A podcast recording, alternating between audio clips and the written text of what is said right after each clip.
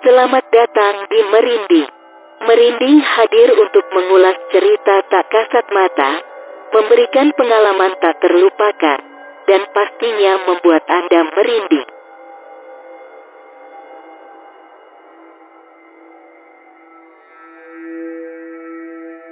Dalam kehidupan ini manusia tidak hidup sendiri. Mereka hidup bersama makhluk hidup dan juga tidak hidup. Makhluk hidup sendiri dibagi menjadi yang kasat mata maupun tak kasat mata. Setiap orang pasti memiliki pengalaman tak kasat matanya tersendiri, tak terkecuali penyiar era. Penasaran dengan kisah mereka?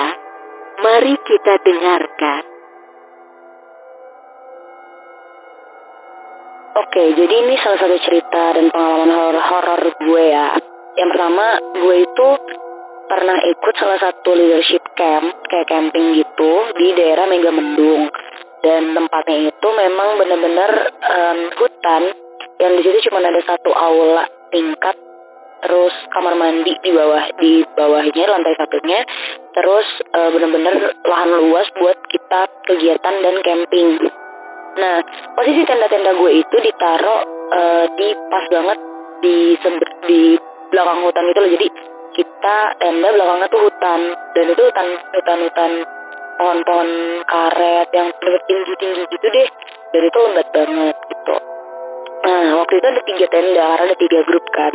Satu grup cowok sama dua grup cewek. Nah, di situ uh, gue inget banget kalau tenda cewek ini kan ada dua. Nah, itu ada sela-selanya tuh. Ada ada jarak antara tenda satu sama tenda dua. Waktu itu setelah habis uh, kegiatan hari itu, kita kan nginep sekitar dua hari satu malam kan. Nah, hari itu kita baru kebagian tidur itu jam 11 malam.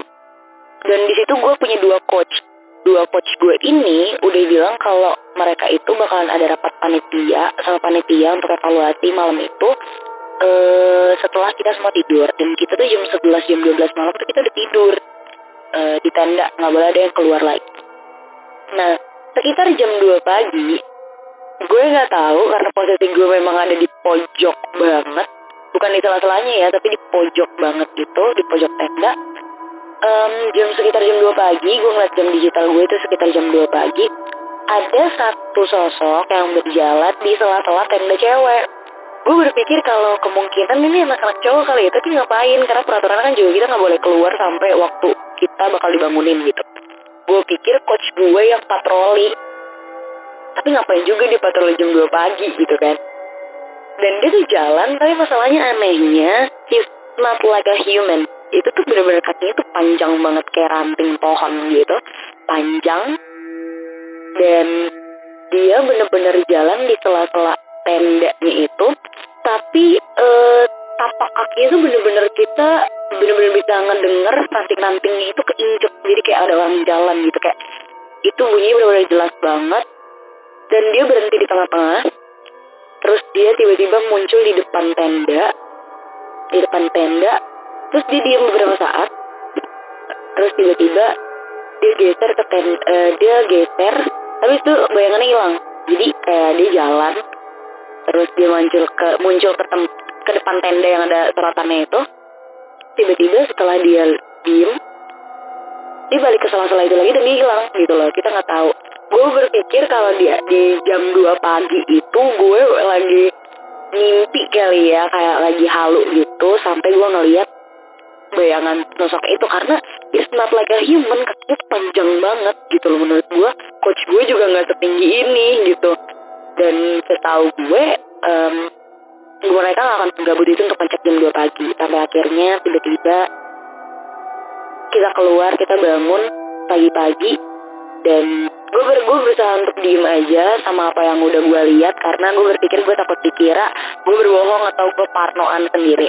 Tapi ternyata setelah kita selesai acara ada satu orang temen gue cewek yang nanya ke coach kita coach coach itu patroli nggak sih jam 2 pagi tadi? Dan coach bilang kalau panitia itu jam satu pagi semuanya udah tidur. Dan termasuk coach-coachnya jadi kayak udah sepi udah nggak ada orang. Terus siapa yang jalan di tengah tenda itu gitu kan?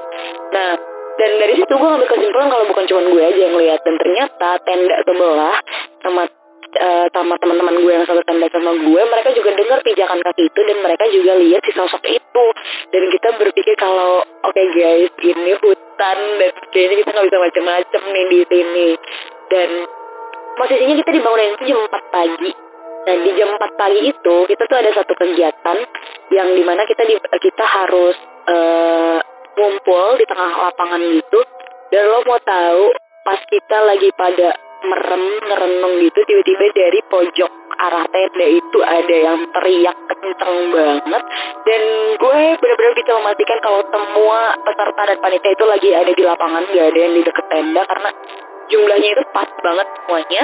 Eh, nggak ada yang kurang satupun. Dan ya dia teriak sekenceng itu suaranya melengking banget. Waktu kita lagi ada satu kegiatan semacam doa pagi gitu di lapangan jam 4 pagi.